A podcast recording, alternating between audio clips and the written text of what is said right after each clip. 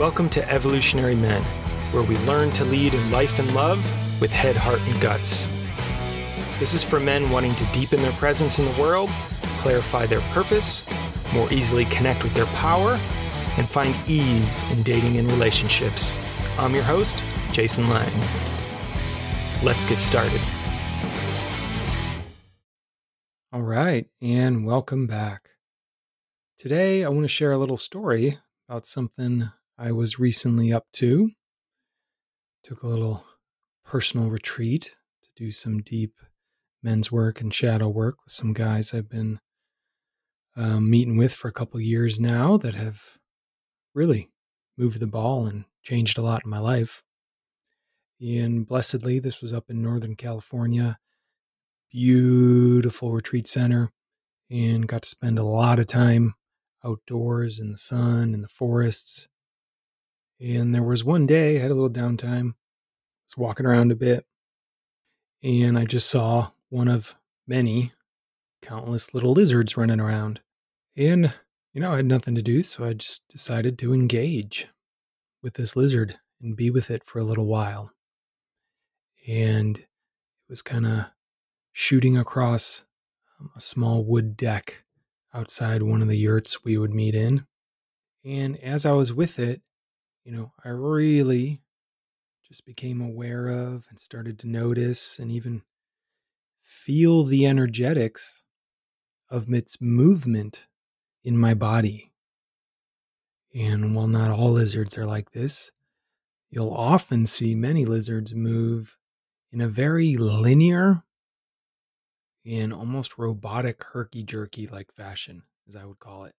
So, in the instance of this little lizard that I was with, right, it would jerk its head to the left, jerk its head to the right, look up at me, look down, and its movements would tend to be swift, very directional, and kind of staccato. So, not very smooth. That's that herky jerky.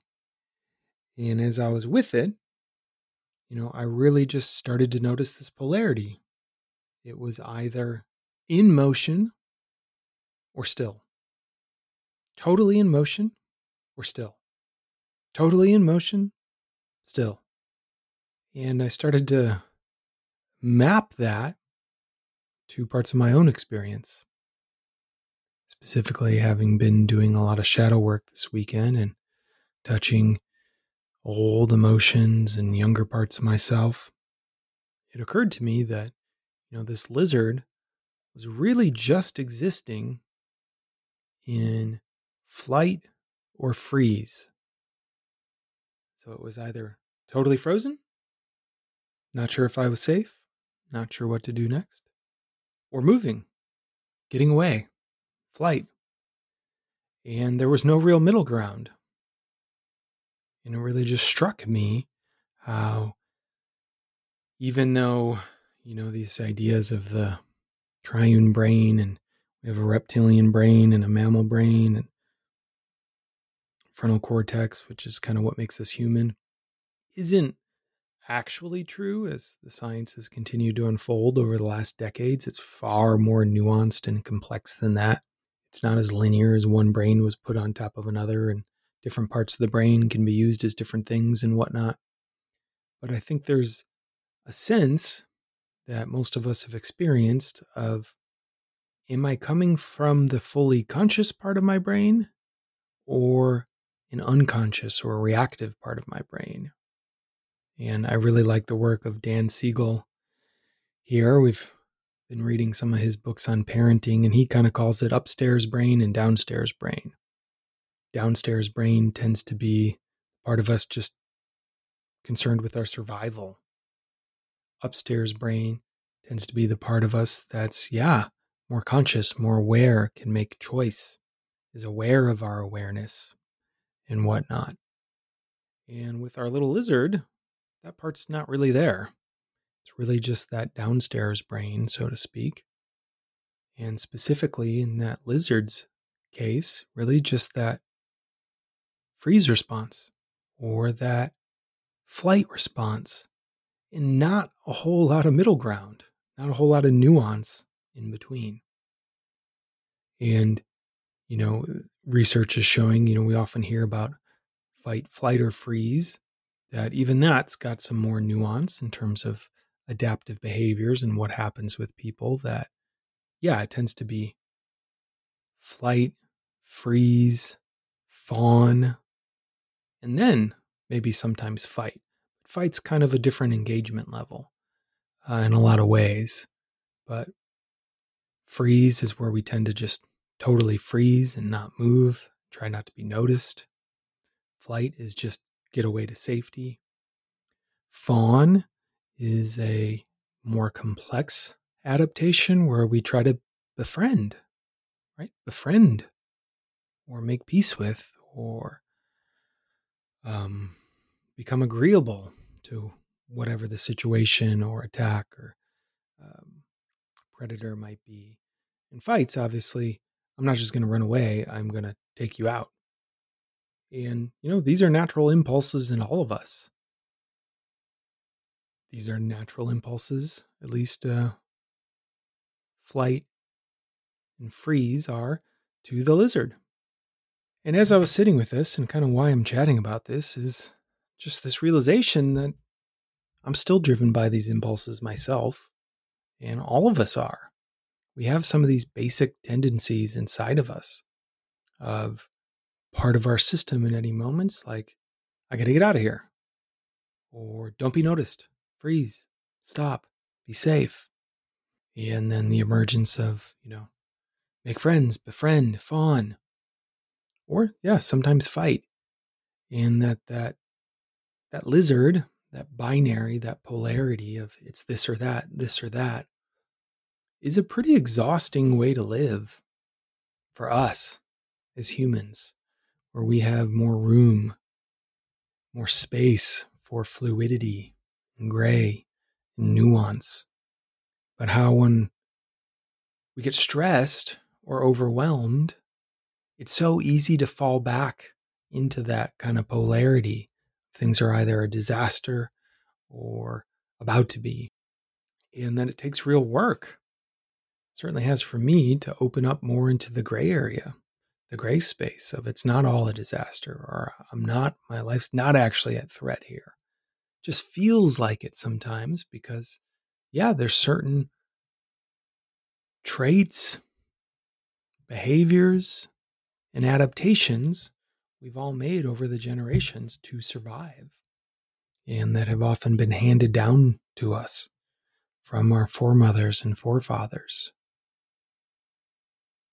And men's work, you know, and the practice of becoming more conscious and aware and embodied in the moment, I think is about moving away from the binaries. Uh, it's all this or it's all that it's all fight. It's all flight. It's all freeze. It's all fawn. In that we can bring a lot more consciousness to the middle ground to really check out what's happening for me here and what's going to be the best response that I want to consciously make instead of just reacting from these more habitual, kind of deep grooves in our brain chemistry that I do think, you know, at least at a deep structure wise, which means it's not necessarily on the outside of the brain, but on the inside of the brain. Yeah, some of the things that have helped animals survive for all of history still exist inside of us. We have those capabilities. And this upstairs, downstairs analogy, which I think is a little simpler and kind of obvious to understand when you start to see it in humans, is is a great way to kind of move this work forward. And I see it all the time. You know, I learned about it by reading parenting books, and I totally see it with my kid of when her brain flips. And she's in that downstairs brain, be it aggression or tears or anger or frustration or not getting what she wants. And there's no rationalizing her out of that at that point. She can't even really hear in the same way, the words coming in. Her brain just isn't there. And I still catch myself trying trying to talk to her, um, eh, trying to talk to that rational part of her brain, even at three and a half years old. That just doesn't get it. That's not online at that point, and that needs space and time to come back online. And more than anything else, often just needs connection, right? Needs a little holding, needs a little eye contact, which helps tip the scales and re regulate the system so that upstairs brain can come back online. It's pretty wild to see it when she kind of comes back into her body, so to speak. And, you know, I've experienced this too in intense moments, survival moments, moments of deep fear, moments of deep passion, you know, which what man out there hasn't had a experience sexually and realized afterwards like wow part of me went offline there. That was downstairs brain. That was not necessarily upstairs brain. And our work as men is not to get rid of the downstairs brain but to keep that fluidity so we can move back and forth between the parts of our brain between the parts of us that are just reacting which sound awful, but are, are also the home of our impulses and our intuition and our kind of just deep knowing from our body. We want to have access to that.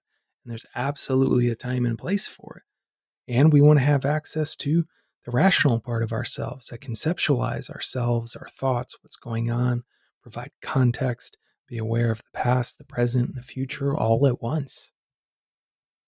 We want to have fluidity between all of that and ideally in a moment to moment basis where we're getting to use all parts of our brains, upstairs and downstairs.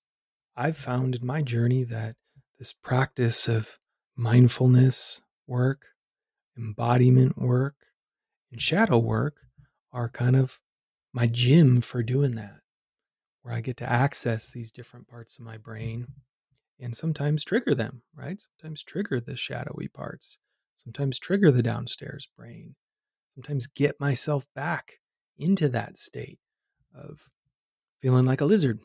It's safe now. It's not safe now. It's safe now. It's not safe now. Safe now. It's not safe now. So that I can start to work more of the gray area. Well, what does safe mean? Where do I already feel safe in this moment? How can I relax into this moment? How can I recontextualize this moment? There's so much yoga or ways you can work that um, over time that are so powerful. In, you know, as I came back from retreat, spending time with that little lizard and moved through the world, you know, I started to just feel into people the same way and realize that how often we really are just running around like little lizards in that binary of it's safe or I got to get out of here, safe or I got to get out of here safe. I got to get out of here. And how precious and amazing it is when we can drop into community that has access to more than that, that can support us in remaining fluid between our upstairs and downstairs brain, between the parts of us that are just fighting for our survival and maintaining our systems and constantly looking for threats, and the parts of us that can be aware of connection and safety and love, and take that bigger conceptual picture of where we're at in each and every moment of our lives. So, when does your little lizard show up? I invite you to take some time this week to be with yourself and notice how you move through the world and when are you moving through the world in that herky jerky kind of flight or freeze, lizard like way? And what would it mean to maybe soften that up a little bit and engage more in the gray area of activating both parts of your brain to be able to stay tapped in using your intuition, absolutely tracking your safety and survival, and bringing online even more that context, that awareness, that awareness of your awareness, and that ability to open in connection to others. Be super curious what you find, know, about when your lizard shows up. definitely let me know. Shoot me an email at jason at evolutionary.men or contact me at my website. Until next time. If you're interested in working with me around dating, relationships, or your masculine presence in the world, just go to evolutionary.men slash apply.